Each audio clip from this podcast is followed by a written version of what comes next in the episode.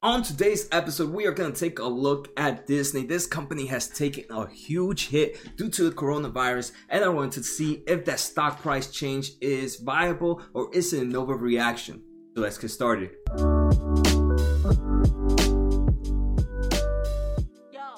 Before we begin, guys, don't forget to hit that subscribe button, thumbs up, and post on the comments. Do you think this Disney stock price change is an overreaction or do you think there's more blood to be seen? Let me know in the comments right now. If you guys don't know, I also just started a Discord group where I have like minded investors just there talking about future companies, so feel free to join. The information is on the details and on the pinned comments. So let's start off with stock performance. Right now, on April 13th, 2020, this company closed at $103. If we take a look at its all time high, which hit somewhere in December or late November, this company is down 31%. It, had lo- it has lost one third of its total value. And that's the real reason I wanted to take a look at Disney.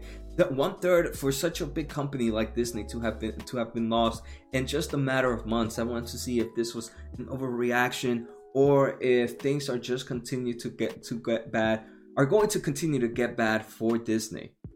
So in today's episode, we are going to take a look at a few articles that pre-show the the update status of Disney. I'm going to give my thoughts, and then we're going to take a look at valuation for the company. So the two most recent articles right now, you guys might have heard. The first one is Disney World with furloughed 43,000 employees. Disney World, right? That is Orlando. It's news for Orlando to lose 43,000 employees just like that is pretty insane. But I mean, it's understandable. Right now, the parks are closed. They have so many parks there in Orlando, and then they have those so many stores, so many hotels. So it's understandable why Disney is such a huge job market for the Orlando, even the whole Florida region. The second article is actually brand new. Um, this com- this is talking about Bob Iger. So if you guys don't know Bob Iger, he was he was the former CEO of Disney. He ran Disney for about 15 years. I'm actually a big fan of Bob Iger. If you guys have not read his book, he po- he, he made a book in late December, early late November, early December, I think it was released.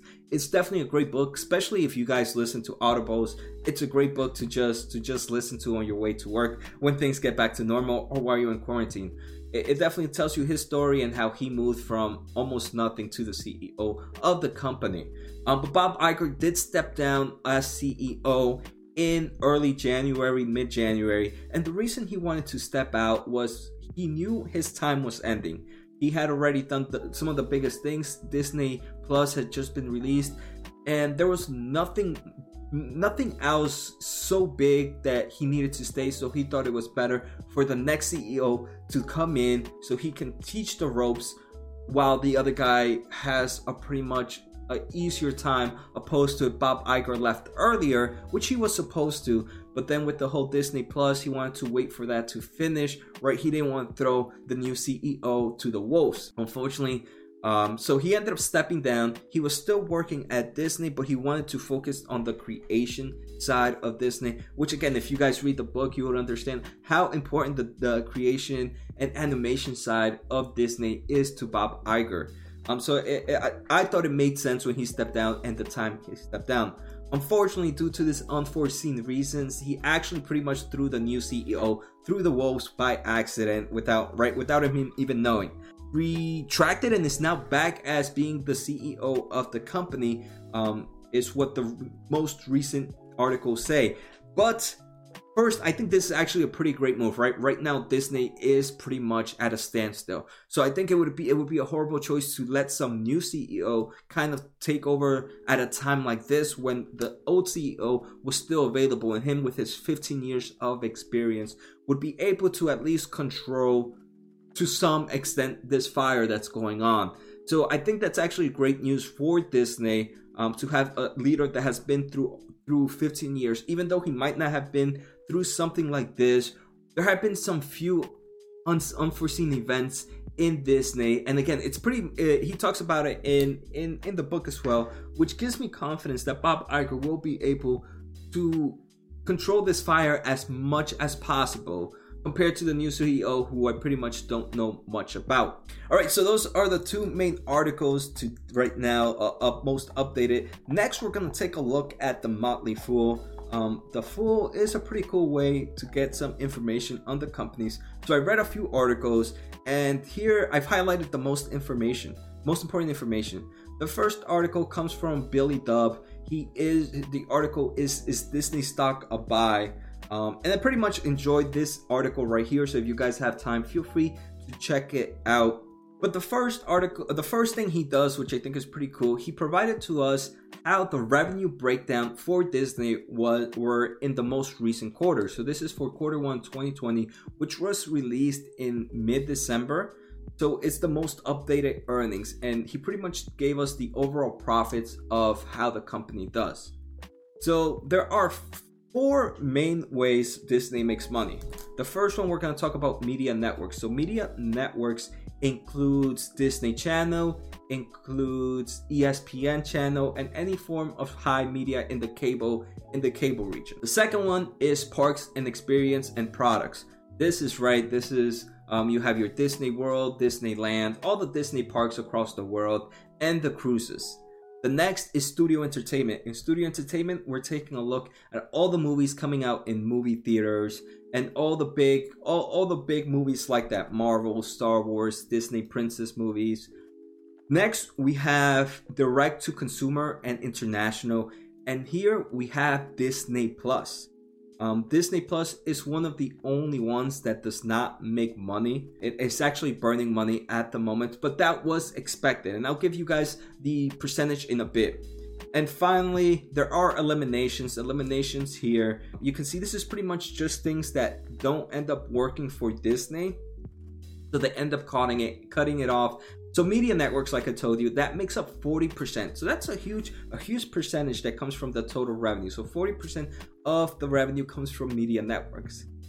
58.4% comes from parks, experience, and products. And this is the main reason I think we have seen this huge decline in stock prices, right? When over 58% of your total revenue comes from parks and all the parks are closed at the moment and there's no real time when the parks are open, it makes up a huge hit. Next, we have studio entertainment. Studio entertainment makes up 23.7%. Direct to consumer, which is pretty much um, Disney Plus, actually loses about 17% of the total profits. All right, so now let's think about it. So, media and networks. Media and networks, you guys would think, wow, it makes a 40%, so this company can make up some money. Unfortunately, media and networks actually includes ESPN. And what are sports doing right now? There's actually pretty much all sports are closed down. So, that ESPN section is definitely taking a hit. Parks and experience, like I said, all parks are closed. Even the stores, restaurants that Disney owns that might not be parks are also closed. Studio entertainment, which are the movies, the movies, all the movie theaters are closed. Yes, we can see what um what some movie companies are doing that they're releasing the movies to like some streaming platforms and selling them. Trolls is the most recent movie that actually did that but I saw a lot of people complaining about the price. It was $20 to stream the movie for 48 hours, which I thought was a great price, right? Compared to you go to a movie theaters and you pay $10 per ticket to watch it once. Um, and if you go with the whole family, imagine taking your whole family. If you're a family of four, that's about 40 plus dollars that you're spending at the movie theater. Where here you're paying $20 and you're only spending, um, and you're able to watch it on repeat for 48 hours. So I thought that was a lot good price. But looking at the reviews on Amazon, a lot of people did not like the price. But I, I sometimes I feel like they just want things for um, they don't understand that concept, right? They they you can rent a movie out there for five dollars. This is not a movie right now that you could rent. It's actually a movie that's supposed to be in theaters. So I understand that premium, and I, I personally thought the pricing was okay. There are some other points, important points that this article talks about. Is first Bob Iger mentioned that he wanted to do um, some form of temperature check for anybody entering the parks, which I think will be pretty good. It's a pretty cool, cool idea, right? So if you have a fever, you won't be able to enter the park, and it'll help people feel safer to enter the park and probably increase the amount of people that want to go. The only thing I think is bad about that is imagine me. Imagine me from from New Jersey. I'm from New Jersey. I feel like I might not risk flying to Florida um, to go to the park if a small fever would have me canceled out, right? Because then I'll lose on my money from the flight and I won't be able to do stuff, um, the stuff I wanted to do. So I can see how it might help out, but it also might still stop people from actually going, right? If a, if a fever will prevent them from going into the park, imagine if they don't have a fever now, do they want to risk going on a plane, getting a fever during the plane, and then affecting the whole flight? The next thing they are doing is they are pushing some other movies. So at the moment, they haven't really done that release to to the streaming platforms like I mentioned. Um, they're pretty much just pushing the movie the movie dates out. I know Mulan and some other movies were actually supposed to come out this past month and the next month, but they actually moved them out to later on to July and June. But again, this is a risky scenario. Here they talk about how China just recently opened up movie theaters um, and they only op- shut them down again because people are actually worried about a second wave of infection. So China's pretty much done with the first wave, and for them to actually shut them down because of a fear of a second wave can actually see what might happen in the United States and other countries as well. Are we gonna have another shutdown after the first shutdown is open just because of a fear of a second wave? The next article here comes from, again, we're still in the Motley Fool. There has been analysts that have downgraded Disney. Wells Fargo downgraded Disney on Wednesday with green takeaway that it may take two years for the media giant industry leading theme parks to get back on track. And again, right, if they do believe that it, it will take two years for this, um, for the theme parks to go back to normal, um, I, it's understandable for them to give them the downgrade. But to me, I'm investing for the long term. So even two years does not seem like a long time for me. Um, so their previous price target was $155, which was close to the all-time highs. Right now is um, they moved it to $107. Um, surprisingly, that's about the all-time highs that it just recently reached in the past week, I think. So, so yeah, but again, for me, even if it takes two years to I'm, I'm here for the long-term investment and i'm very passionate about disney i understand I, I think they are a company that understands how to be innovative and that's such a strong concept that every company needs to have so even for a two year uh, timeline i am pretty bullish on disney some good news, right? They are they do mention that Shanghai Disney did open up certain parts of the of the area. They opened up some stores and some restaurants lately, but the park still remains closed. And this was the first park to actually be closed, and it has been closed for about three months now, right? It started in China um, in mid January and we're already in mid April. So, three months of that park being closed, this company is definitely taking a beating, and I can see why others expect there to be more downside to Disney. To be honest, I, I I'm starting to think that there might be more downside to Disney but I'm not a fortune teller, so I don't try to time the market. The best I can do is dollar cost average. So what I would probably do is every so often buy Disney. If it keeps going down, continue to buy because I know I will never be able to tell the bottom. And out of nowhere, this everything can just go back to normal. Imagine when the vaccine hit hits um, people are not going to be worried anymore. They're just going to, once you have your vaccine, hey, there's no more coronavirus to worry. Let's go back to the parks and everything will go back to normal. All right, so next we're going to talk about Disney Plus, and this is pretty much one of the only bullish things that a lot of people are talking about. Um, and again, for main reasons, because now with people home, they can continue to, they, more people are subscribing to Disney Plus. Right now, Disney Plus has grown to five, 50 million subscribers. That is some ridiculous numbers. Um, I think Netflix, let's see real quick how many subscribers the net, does Netflix have. Netflix subscript, subscriber numbers counts. I think they have close to three. Oh, wow. They have 160 million subscribers. So Disney already has one third of the total subscriber, up close to one third, right? A little bit over, a little bit less than one third but close to one third of the total subscribers of Netflix. And this this has launched less than five months ago. I think that that is pretty impressive for Disney.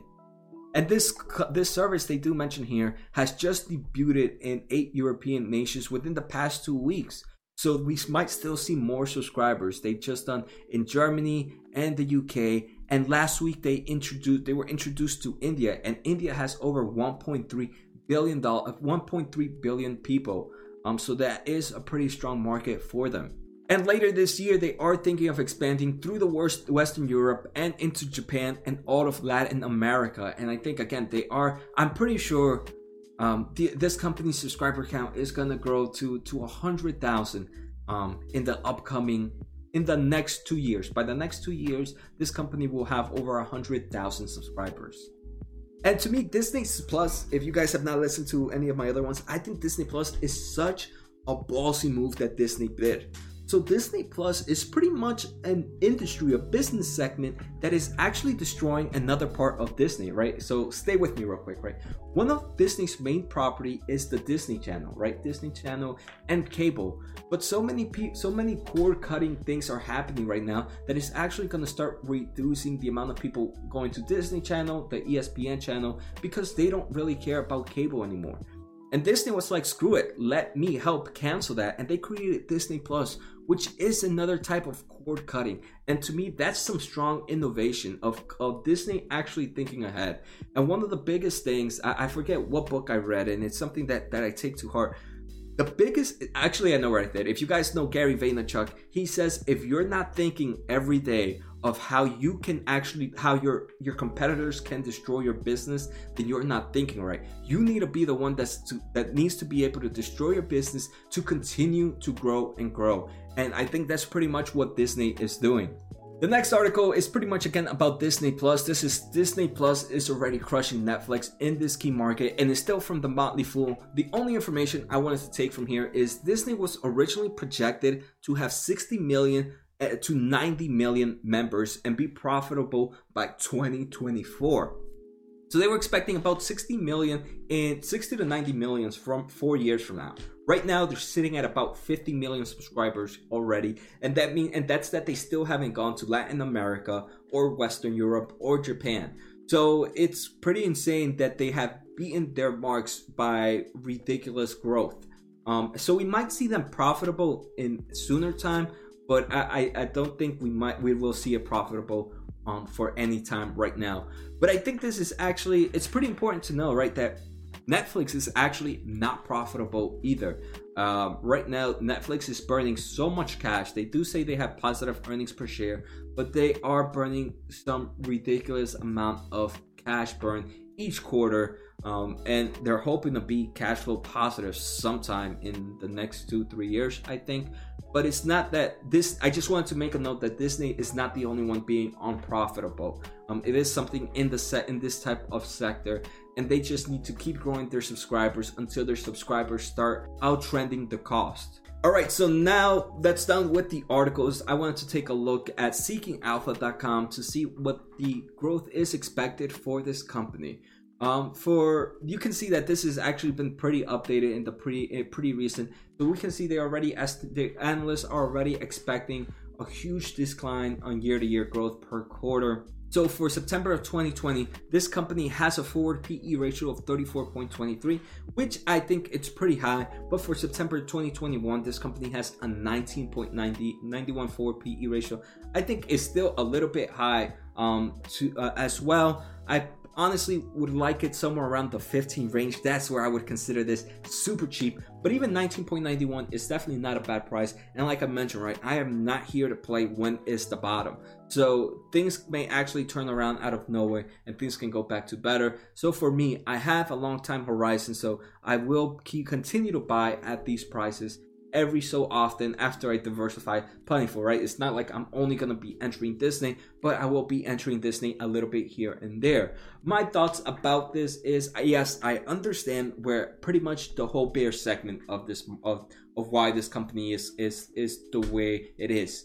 Um, I also understand that they there could be a lot more downside for the company, but the only thing I can say is this is Disney. This is a company that's not gonna go anywhere, anywhere anytime soon. They have strong IP. They have Star Wars, Marvel. They have Simpsons. They have all these Disney princes. Like, come on. You are watching Lion King. When was the last you've seen Lion King? How many? How, I've seen Lion King. I, I, don't know how many times. Even after it came out, Um, your kids are watching Frozen over and over and over again. They're singing the songs. So Disney is here to stay, and that's why I'm a huge fan. And again, I think they are a big innovation company. They continue to be innovative, and to have Bob Iger step back in right now because of this whole um, to be able to help put out some of the fires, I think was a great move. And um, I actually enjoy the company. So let me know what you guys think. Post on the comments. Are you thinking about entering Disney? Will you not touch Disney anytime soon? Um, make sure to subscribe also. So take care, guys. Have a good night and see you next time.